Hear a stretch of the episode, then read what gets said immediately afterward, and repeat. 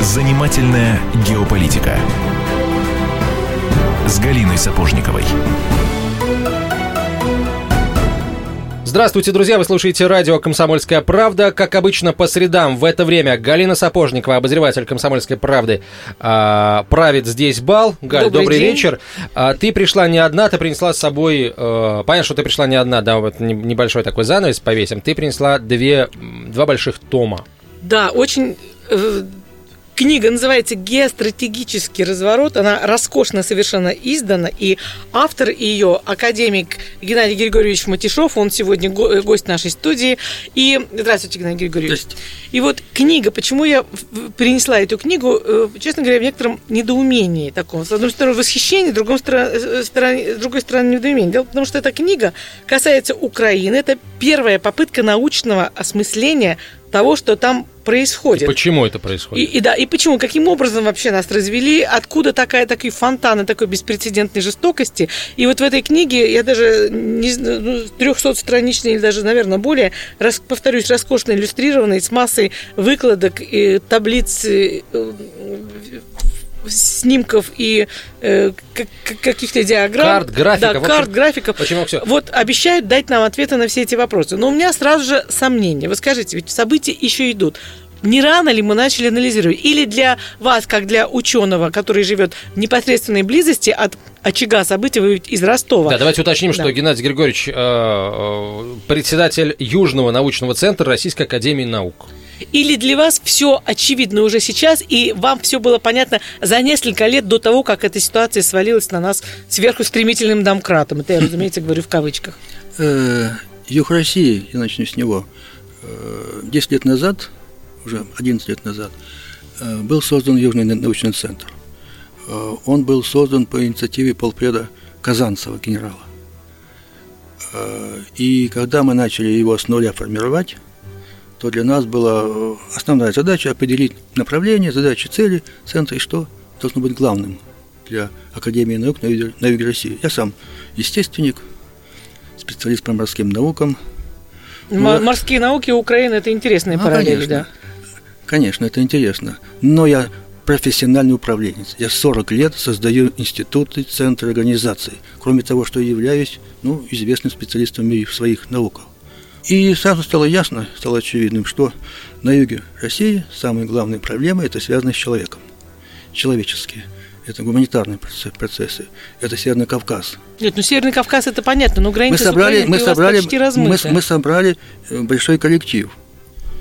И когда мы, и у нас была главная цель вначале юг России, Северный Кавказ. Но когда мы стали смотреть на Кавказ, и когда мы стали видеть, что среди убитых террористов на Кавказе и украинцы, и националисты, убитые. Одновременно мы уже стали чувствовать, потому что бываем на Украине, что там что-то такое не так. Вроде как они наши братья, дружба народов. Но извините, это не похоже на ту дружбу народов, которую мы в университете изучали или знаем по учебникам. Все-таки там немножко все по-другому. Нет, ну, насколько я понимаю, если я понимаю вас правильно, у вас выезжали туда экспедиции, и вы что-то начинали чувствовать уже вот за много лет до того, как произошел этот раскол. Не, ну, во-первых, там мы связаны с университетами с этими украинскими и с крымскими, поэтому мы обстановку уже чувствовали давно. Второе, э, совершенно непонятно было и поведение э, лидера Украины, Кучма, у него целая книжка написана «Украина, не Россия», если ее прочитать, это националистическая книжка. То очень много было нюансов, Э, которые нас вынуждали следить за процессами, которые там протекают. И мы накопили значит, много интересных э, нюансов, обстоятельств, фактов, но э, все-таки это вопрос больше политический. И пока был Янукович, мы как бы так, мы были немножко сжаты рамками определенными. Ну, есть уже определенные рамки. Вот. А уже когда череда Евромайданов – потом, в смысле Майдана, потом Евромайданом, и стало сразу видно, что это антироссийское все. Но это было еще антироссийское настроение, они присутствовали на Украине не одно столетие. Не одно столетие. Не одно вот столетие. давайте немножко по путешествиям по украинской истории с точки, и рассмотрим ее с точки зрения академической науки. Вот скажите, смотрите, вот шла история, такое какое-то у нас получается черно-белое кино, одни и те же факты, разные стороны нынешнего конфликта представляют по-разному и цепляются за них за-разному. Почему? И цепляются за них по-разному. Почему украинцы вдруг сейчас в последние 20 э, лет, 25 примерно лет, стали вытаскивать на поверхность именно какие-то другие маяки своей истории? Скажем, нет, ну не чтобы гордиться там Ковпаком или там героями э, Второй мировой войны, настоящими победителями, победителями. Но почему вот почему у них вылезли Бандера Шухевич, там, Мазепа, Голодомор, Конотопская битва? А недавно вообще какой-то же анекдот, это буквально новость последних дней, что отпечатали на Украине монеты. 5 гривен. Да, к 500-летию Аршанской битвы, которой, насколько я, я помню, Украина не имеет вообще никакого отношения. Что за такой диаметральный разворот в мозгах ну, произошел? Ну, у нас в школе мы учили Переславская Рада, Богдан Хмельницкий, но только там есть, есть детали – во-первых, прежде, когда его уже приезжали со всех сторон, потому что он то был с поляками, с турками, э, с, с крымскими татарами, а когда его приезжали, он тогда пошел к нашему царю. И царь его взял под свое крыло. А его сын весь в Конотопской битве участвовал. Ну, деталей, там очень много деталей. Все там постоянно менялось, вот как сейчас. Непонятно, кто за кого. Понимаете? Это так было у них всегда. То есть, вот и, и, такая... сын, и сын Богдана Хмельницкого, памятник которого и орден из Богдана Хмельницкого. Вот. Там все очень... Любопытная деталь, ну, потому что мы-то все время сравниваем э, вот тот ужас, который Это просто маленькая деталь, которая говорит, что... Со временем Петлюры. У нас э, аналогии ну, с Булгаковым, с Белой гвардией. Петлюра, оказывается, да. параллельно надо было совершенно выискивать примерно на 300 лет раньше. Так получается. Мы вспомнили Петлюру, да? Э, за сто лет на Украине вот, было четыре гражданских войны. Одна вот во времена Петлюры, одна э, Бандеровская вот эта вся эпопея – вот. Потом вот это последняя, ну, которая сейчас, которая сейчас идет, да, гражданская война, какую я еще забыл. Три получилось, четыре. Их всего четыре, да, уже выскочило головы. Вот. Так что мы как бы, сама история у нас, она не полная. Вообще, э, вот мое понимание какое, что вот то, что мы знаем, необходимо, чтобы основные детали, которые не усложняют, не обостряют обстановку, они, их должны знать и в школе, и в школьных учебниках, и люди, потому что Шевченко в своих трудах призывал покровительство Вашингтона. Президент а какое могло пер... быть покровительство Вашингтона еще во времена Шевченко? Да, оттуда все тянется. И дождемся ли мы, в конечном счете, дождались покровительства Америки. Давайте э, об этих и о других деталях подробнее уже после выпуска новостей, который, Галя, цитирую тебя, стремительным домкратом к нам приближается.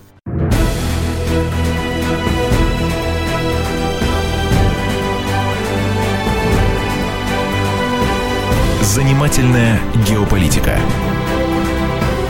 с Галиной Сапожниковой. Вы слушаете радио «Комсомольская правда». Галина Сапожникова, обозреватель комсомолки я Антон Челышев и наш гость, академик Российской академии наук, председатель Южного научного центра РАН Геннадий Григорьевич Матишов. Говорим о книге, которая называется «Геостратегический разворот. Украина» которую, собственно, выпустил Южный научный центр Российской Академии Наук, и множество ученых над этой книгой а, работали. Геннадий Григорьевич Матишов в нашей студии. А, мы остановились на интересных параллелях. Да, и мы говорили о том, что в центре Вашингтона стоит памятник Шевченко. Честно говоря, меня это всегда изумляло. Почему Тарас Шевченко, который в равной степени может быть э, считаться своим как в русской культуре, так и в украинской, признан основным э, таким символом украинских страданий. Почему столько памятников ему везде? Ну, не только же из-за поэзии, из-за того, что он был художник, и вообще он как бы, я бы сейчас по нынешним временам сказала, что он даже был скомпрометирован связями с Россией. Э, если внимательно почитать главу восьмую, которая называется вот «Украинофильство к национализму», то ведь Шевченко, этот, ну да, Шевченко был один из таких серьезных националистов. И, к сожалению, так получилось, и мы это в книжке хорошо специально пишем, что все его труды, как бы сказать, ну, с критикой, если по-русски сказать, москалей, не буду дальше перечислять, это у него все было, в советское время все было заменено, оно все было откорректировано – то есть нам это подавали все, не того Шевченко? Не того Шевченко, который... Потому что советской власти были выгодно, что Шевченко боролся с царизмом. Он-то боролся с царизмом, Ну, во имя а чего это москали, говорили, да. это вот все то, что он там писал. Э, ну, не хочу открыто это говорить, потому что э, ну, была такая линия оседлости, она была от царя, тянулась от Львова и до области войска Донского. И мы знаем еврейские погромы, они были и в 20 веке, и в 19 веке, и при Шевченко, и там это все написано, но некрасиво с точки зрения вот сегодняшних людей, поэтому все это было при советской власти завуалировано. А если почитать прямо, то мы там много найдем нелицеприятных выражений в адрес вот тех, кого я назвал. Вот. То это все тянется оттуда. Почему? Они его и взяли символом. Какие у них сейчас символы? А символы все они взяли у Шевченко и всех его последователей. Тут это же не секрет. Я хочу сказать, знаете, вот что. Что не повезло нам, что у власти были генсеки выходцы с Украины. Да, слушайте, это действительно какая-то тенденция Это была. такая была тенденция. И Хрущев, и Брежнев. И они были тоже националисты. И это в книге показано. Это был, они были националисты тоже. Это раз. Второе, они подтянули, ну как это вообще принято, э, из первых секретарей своих э, подтянули всех в Москву. И поэтому, под, но так как у власти надо было удерживаться, а украинский народ, он такой самостийный и постоянно что-то требовал, то приходилось Удовлетворять. Удовлетворять их, понимаете, приходилось их удовлетворять. При Сталине, ведь с 17 с 18 года до, до 34 столица была Харьков. Но потом уговорили, под давлением перенесли в Киев. Это была, конечно, большая ошибка. Харьков русский город, и тут у нас были большие... Хотя правительство как таковое оставалось в Харькове до войны. Я же не говорю, что сам Харьков сдавали трижды немцам.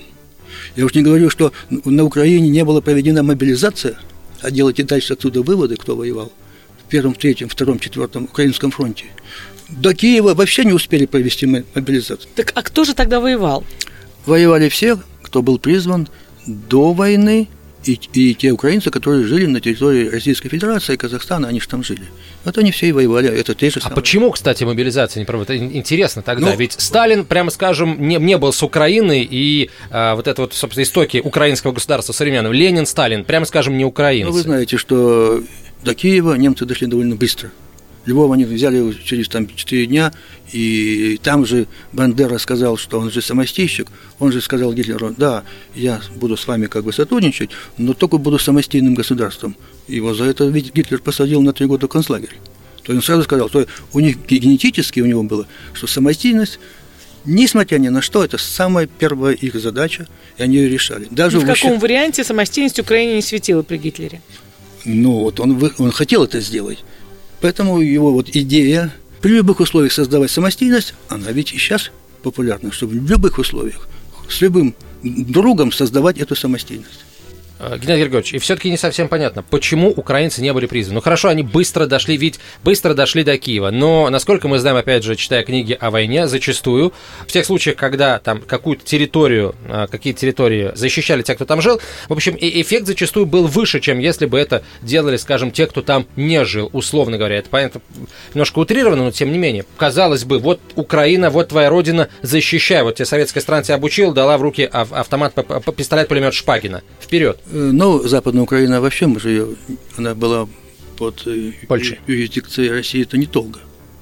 Во время Первой мировой войны западные украинцы воевали на стороне, э, противоположной стороне.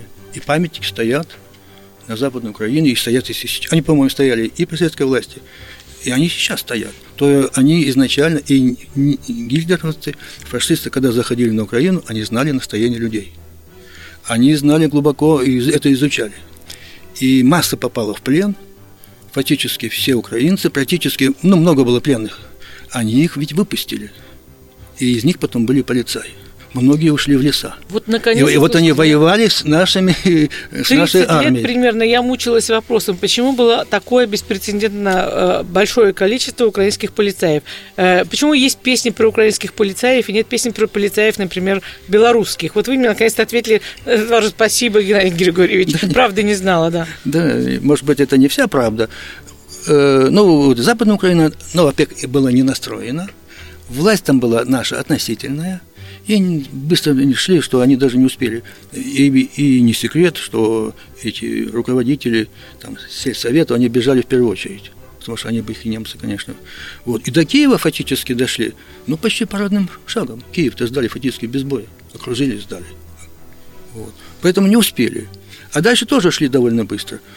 Ну и какие-то еще были причины, что мобилизация была не проведена – нет, ну вас послушать, так э, вообще получается, что э, советской Украины не существовало, и что к нынешнему вот этому маршу Запада на Украину Украина была абсолютно готова. Э, ну, так сказать нельзя, что она была абсолютно готова. А то, что Ленин подарил Украине, Украине Украину с ее территорией, советской, советская власть им это дала, это ведь очевидно. Вот. И много сделал и Сталин, присоединил. а почему тогда они вот его так сносят, с таким вот восторгом пионерским, каким-то таким вот э, с животной ненавистью они устроили этот ленинопад? Ну, национализм для них был характерен еще и до Тараса Шевченко.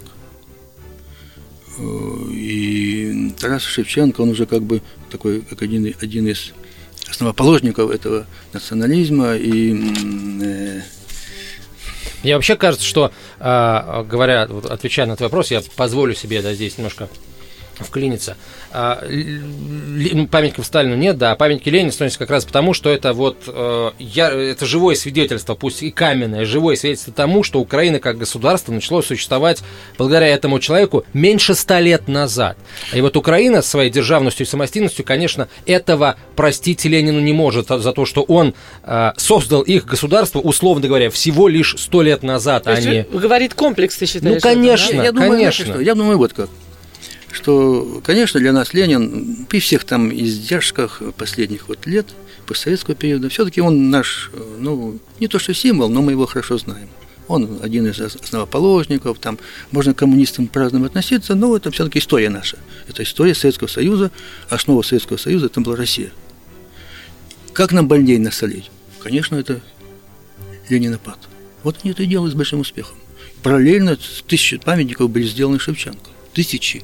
Нет, ну а что нам насолить-то? Вот, Антон, тебе сильно да. насолили от того факта того, что э, при виде падающего Ленина. Э, воспринимаешь как, ну, дикость, глупость, необразованность, невоспитанность. Это как бы одна ну, сторона. А с другой ну, стороны, они этим закрывают ту страницу, которая была связана с Советским Союзом. Это очевидно. Вот. Мы же не говорим о том, что кто их подталкивает к этому. Сегодня у нас просто на это нет времени. И что фактически у нас получилось, что, э, значит, что Э, вот период распада Советского Союза очень удачно использовали наши э, ну, союзники или как там по антигитлеровской коалиции. Они очень удачно это использовали. Пока была слабость, была значит, перестройка, слабость. Потом, значит, вот переходный период, уже по советскому периоду, была слабость. И мы, конечно, увлеклись всякими там демократическими э, построениями. У нас появились олигархи, это все на самом деле было, оно есть. А вот. А западные идеологи, они катком прошли по чубам, по головам, по умам, начиная с Западной Украины до Азовского моря, по идеологии, и фактически мы ее проиграли. Э, войну за идеологию. Есть еще очень много вопросов, и я полагаю, что они будут касаться, наверное, уже событий, ну, скажем, дня вчерашнего в исторических масштабах, потому что хочется уже поговорить о нулевых годах и плавно перейти ко времени нынешнему. А, продолжим этот разговор сразу после э, короткой рекламы и выпуска новостей. У нас в гостях председатель Южного научного центра Российской Академии Наук Геннадий Матишов.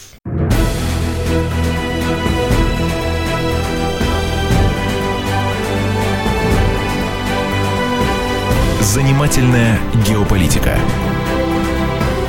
с Галиной Сапожниковой.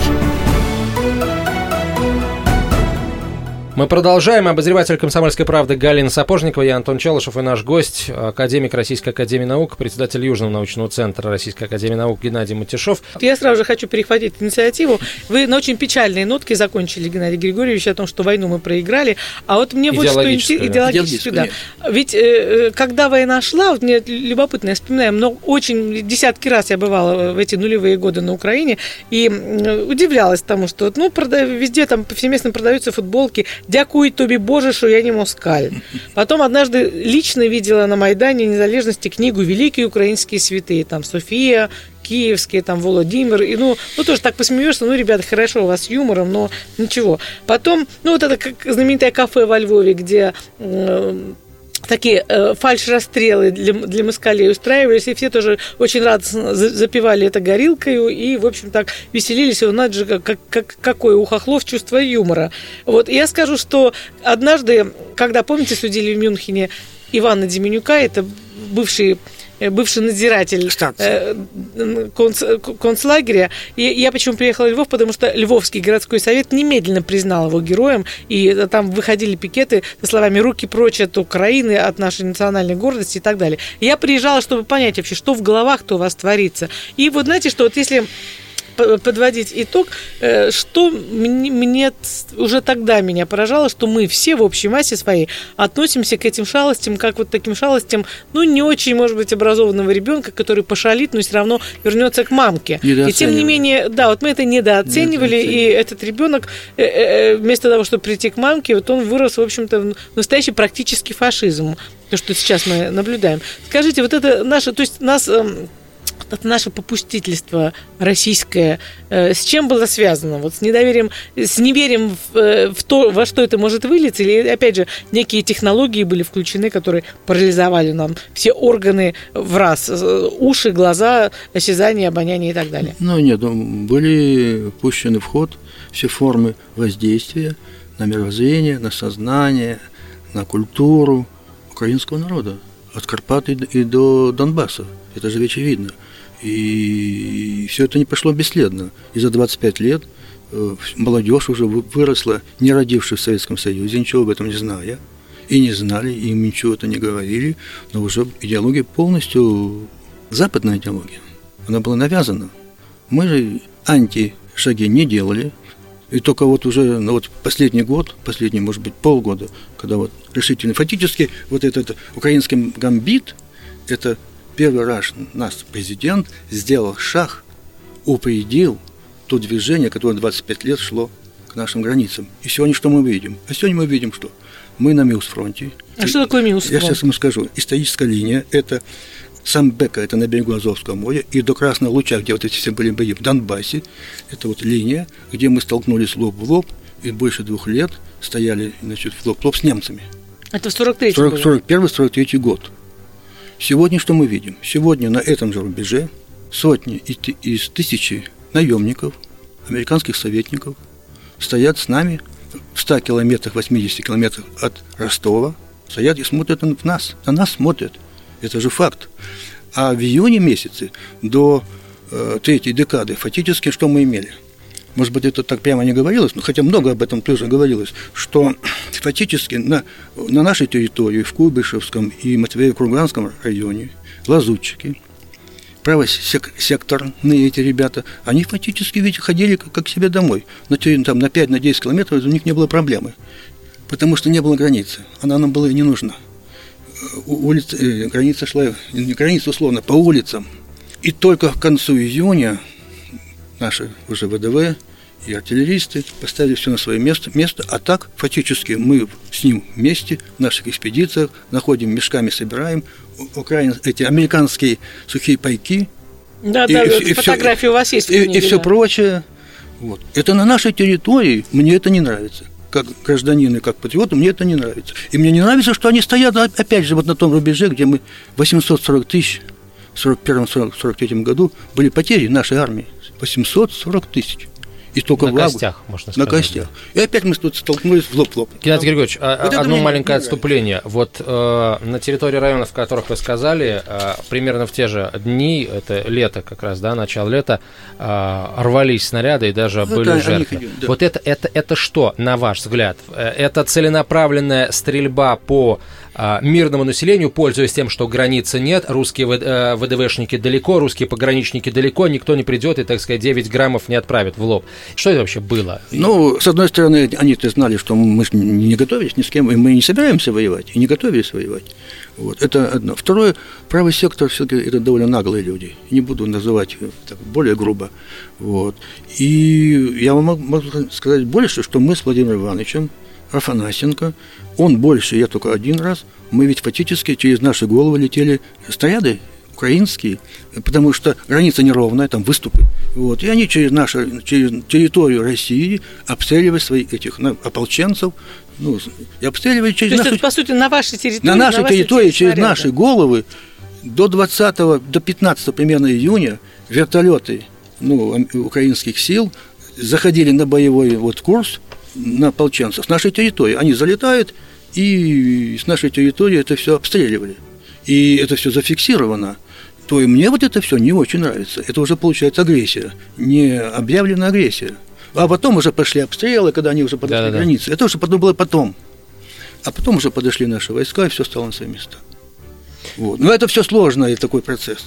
Вот что интересно, Геннадий Григорьевич, вот возвращаясь к самому началу э, нашего с вами разговора, э, в 2004 году да, начал работу Южный научный центр Российской Академии Наук, и судя по тому, вот с чего вы начали говорить, проблема Северного Кавказа, задача изначально не ставилась, да, не касалась Украины вообще. То есть получается, что несмотря на то, что мы знали, что там на протяжении сотен лет вот наблюдалось все вот эти события, на череду генсеков украинских, на отдачу Хрущевым Крыма и на то, что после распада Союза мы вообще э, забросили это направление, считая их э, своими, Своими при этом жизни, да. националистические настроения там начинали цвести, и мы об этом знали, и тем не менее в задаче изначально Украина не ставилась вообще.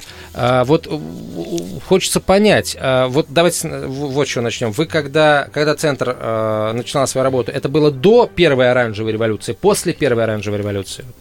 Наш центр возник в две- э, в 2002 году. Втором, до, До, до, да. до. До. И уже вот эти кампании чеченские, потом антитеррористические операции, мы уже знаем, что это такое. И добровольцы украинские воевали против нас с той стороны. Второе, значит, наши специалисты, они изучали и русофобию, и, значит, мы внимательно смотрели на украинофильство, как оно развивалось, вот это, 19 век, кто были идеологи, Грушевский, стоит, главный памятник стоит в центре Киева.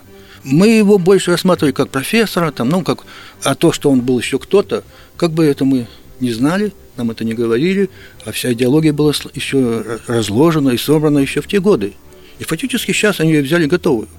Готовую. Они ее знают прекрасно. Они знают свою литературу анти, антироссийскую, как бы антирусскую. Они ее очень хорошо знают. А вот знаете, у меня вот такой вопрос. Я нашла в книге две цитаты из товарища Сталина. Я очень прошу э, не делать никаких выводов. Все-таки это история. Я имею право процитировать Сталина, потому что это факт.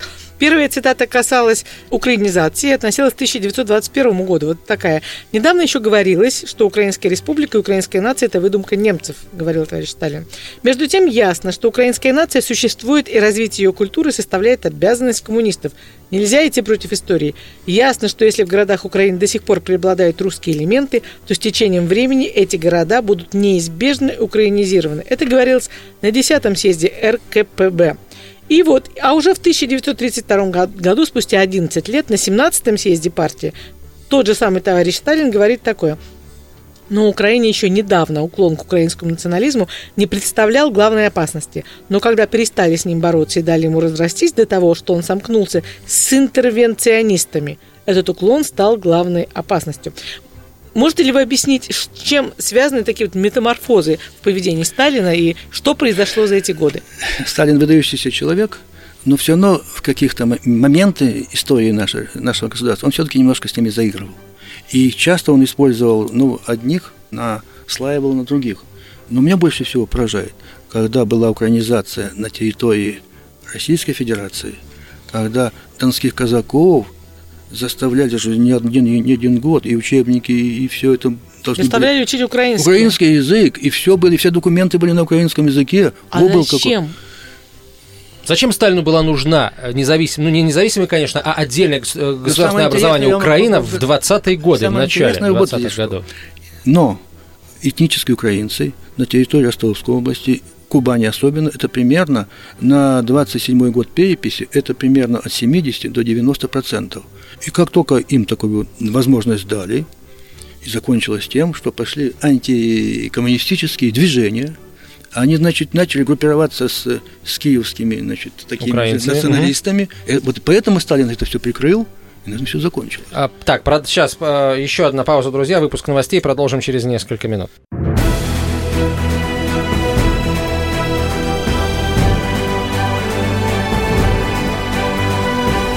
Занимательная геополитика с Галиной Сапожниковой.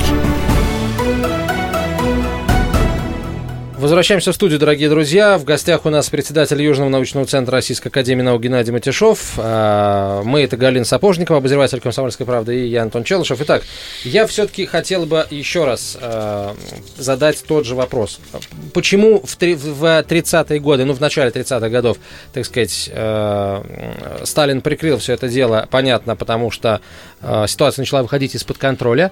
Все-таки объясните, почему была нужна отдельная украинская украинская, там, советская, социалистическая и так далее, но отдельная республика украинская. Почему? Ну, может быть, если бы не Сталин не понимал, что вот эта самостийность у них это в, в, в крови и, и, и, и исторически она так была всегда. Если бы этого не было, может быть, не было вот этой э, многих наших республик, потому что идя им навстречу, все-таки мы сделали, потому что остальные республики, ну, с ними было проще. Там были свои сложности, но это же большая республика это большой кусок и территории, и населения, причем деятельного населения. И тут сплошные границы с нашими э, друзьями. Вот. Ему нужно было это сделать. И он это сделал сразу же. Понимаете, и Ленин был такой же политики. Интернационализм. И они были этой же политики. Но когда они почувствовали, что ситуация выходит из-под контроля, они начали им давать, ну, как бы подачки. И вот это разные подачки, перенос этой столицы, украинизация в России. Э, они требовали, ведь часть Воронежской области, вот эти вот к юго-западу от Москвы, все же области, они требовали себе. И даже стал, стоял так вопрос. Не хочу вдаваться в эти детали, чтобы сейчас это не будоражить. Это же все было. Лавировали, лавировали, лавировали, лавировали. И вы лавировали, и, да. Вот знаете, слушай, у вас у меня какие-то страшные сомнения. Я, конечно, не хочу уподобляться вот нынешним украинским националистам в Киеве, а может, мы вообще не братья больше, может, у нас различий больше, чем сходство. Вот, скажем, смотрите, вот три славянских нации, братские нации, украинцы, белорусы, русские. русские. Русские считаются самыми щедрыми, но и агрессивными тоже. История наших войн об этом говорит. Э, белорусы самые такие вот э, ну, простоватые трудоголики, украинцы самые, ну, такие жадноватые, это без обиды говорю. Вот, и теперь, получается, по, по, судя, за, наблюдая за событиями последнего э, полугода и вообще 20 века, получается, самые, самые, самые жестокие почему-то. А что же, может, мы не брать его? И в чем связана такая э, жестокость внутри ну, по сути, вот э, народов, э, которые считались долго одним народом. Я для себя вот записал, сделал для себя такой вывод. Вопрос – Майдан, череда Майданов, наконец, Евро, Евро, Евромайдан – это конец нашей, в кавычках, многолетней дружбы народов, либо Евромайдан – это лопнул многовековой, многовековой нарыв со всеми ее неприятностями, приятностями, и, может быть, это будет конец, после которого мы будем находить, будем договариваться, находить общие точки соприкосновения, будем вместе как-то развивать экономику. Мне кажется, что все-таки вот то, те наслоения, которые вот и, и поддавки, они уйдут в историю, и мы будем равноправно сотрудничать, выстраивать свои отношения экономические. И я думаю, что все равно мы к этому придем. Но куда нам от этого деваться? Потому что, может быть, будут взаимные уступки. Вот сейчас ведь довольно хорошо. Наш президент сказал, что и те нарушают, и те нарушают. Это я считаю, что очень ну, правильный вывод. То есть вы считаете, что этот нарыв уже лопнул? Лопнул. И, и я надеюсь, что, и я надеюсь, что мы с этой вот 300-летней, этой, больше-меньше истории, мы с ней закончим. И будем как равноправные. Потому что до этого все-таки, ну, не секрет, что как бы наш ну, меньший брат, все-таки мы так себя вели. Понимаете? И ну, поэтому, было такое, ну, да. было такое, понимаете. Но все-таки это народ. Слушайте, ну меньший брат, меньший брат, при этом не было э, знаете, такого уничижительного отношения. Вообще, вот мы говорим о нарывах, о, о том, что э, заживем по-новому, складывается ощущение, что вот эти вот нарывы э, зреют и лопаются только там, за этим самым Миусским рубежом, там, на территории Украины. А у нас-то эти нарывы есть? У нас есть что-то к украинцам, какие-то, может быть, какое-то чувство обиды, недовольства, что, может быть, когда-то будет кем-то вытащено из, так сказать, недр истории. На нашей территории. Да, да, да. Вот мы, мы, есть у нас э, что-то, что мы можем когда-то украинцам предъявить, ну, помимо того, что, конечно, пожурить их за то, что они творили начиная с 2004 года. На издержках, на ошибках украинцев мы должны извлечь для себя очень большие уроки. Э, но не секрет, что Янукович э, слишком опирался на олигархов. Это не секрет сам стал монопольным олигархам. Вот. А капитал-то там, на Западе. И когда их приезжали, у них не было выбора. И в Коломойского, что он, он же, видите, умный человек. Но капиталы-то где лежат? И, конечно, у нас есть сходство. Вот. И я всегда говорю, что э, все-таки наши миллиардеры, будем так говорить, тоже должны более определиться. Потому что от них очень много зависит. На них смотрит народ. У них большие ну, возможности и богатства. Вот. Там-то они все, все стали на сторону ну, новой власти, Евромайдана, это очевидно. Многие из них кормили, содержали эти бригады, Азов, Кличко. И продолжают Кличков, кормить и содержать. Кличков, Кличков у него своя, у Коломойского там несколько, ну все они содержали. Я не говорю, чтобы наши миллиардеры это делали, но нужно определиться. Все-таки на них смотрит народ. Тем самым они помогут нашему правительству и президенту. Надо поделиться. И помогать, накапливать силы, и находить с ними общий язык. Потому что договориться с Западом нам сложнее. При всех вот издержках, которые на Украине, все-таки там много русских, русскоязычных. Это, э, у меня мать малорос, малороска, родилась на, Укра... на Украине, хотя всю жизнь жила в Сибири. Жена у меня э, потом, ну, этническая украинка. Это когда переселяли, вот угу. Екатерина переселяла.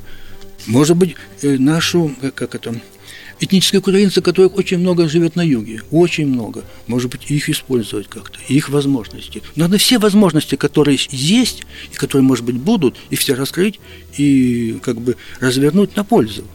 Потому что дальше уже воевать нельзя. Мы видели эту войну. Вот. Дальше нельзя, надо, надо находить. Ну, судя по всему, они тоже используют все возможности, судя по тем э, сторонникам, которые у нас есть э, который проводит целые конгрессы и демонстрации, и с, таким, с упорством обреченных говорят, то, что Украина это гуд, а Россия это точностью да наоборот. Да. Но все равно мы должны быть выше. Все-таки Россия – это крупная страна, это большое, большое государство, у нас большие возможности, и у нас много живет на территории Украины, и России живут украинцев, этнические украинцы, много, их сотни тысяч, понимаете? И мы должны, ведь они тоже непонятно, как они к этому относятся. Это тоже интересный вопрос. Но все равно мы должны вот как-то искать какие-то точки соприкосновения. А слушайте, ну, э, выше это как? Забыть о дрязгах и поставлять, начать поставлять это зимой газ бесплатно? А Нет, я так не сказал. Газа. Ну, это я просто пример привел. Я так не сказал. Может быть, снизить накал пропаганды с обеих сторон. Может быть, больше говорить о том, что нас когда-то, ну, что, вот я говорю, что, вы сами сказали, я говорю, что запорожцы взяли крепость Разов.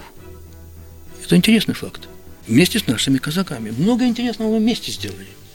Это здорово. Вот скажите, пожалуйста, сейчас а, вот складывается ощущение, что сейчас не совсем мы э, понимаем, как э, ситуацию остановить, да, повернуть вспять, как взять ситуацию под свой контроль. И пытаемся, ну, скажем, улучшить какой-то момент и воспользоваться в общем, теми способами, которые э, есть, которые очевидны, которые, может быть, э, раньше не использовались. Хотя, возможно, это совершенно правильная э, логика действий.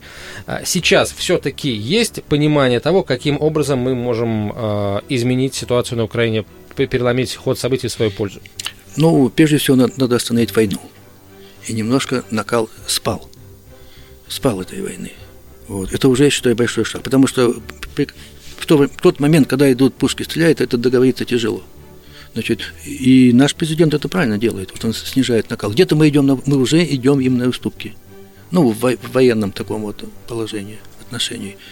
Вот, хотя э, далеко тоже нельзя уходить, потому что непонятно, что будет дальше. Но это, вот, это уже первый шаг. Второе, ну, все-таки они должны задал свои долги заплатить. Геннадий Георгиевич, спасибо вам большое за то, что к нам приехали. А, академик Российской Академии Наук, председатель Южного научного центра Российской Академии Наук Геннадий Георгиевич Матишов был в нашей студии. Пришел он а, с книгой «Геостратегический разворот. Украина. Уроки истории от Эльбы 1945 года до Миус фронта 2014». Вот так называется этот большой а, труд. О котором мы сегодня косвенно Красиво. поговорили. Да, если вдруг вам он в руки попадет, дорогие слушатели, обязательно а, пытайтесь как, каким-то образом вот до него добраться и почитать, и подумать, и порассуждать. А в одном из ближайших номеров «Комсомольской правды», а, я надеюсь, появится материал а, на эту тему тоже. Галина Сапожникова, обозреватель «Комсомольской правды». Галь, спасибо тебе большое. Меня зовут Антон Челышев. До свидания. Занимательная геополитика.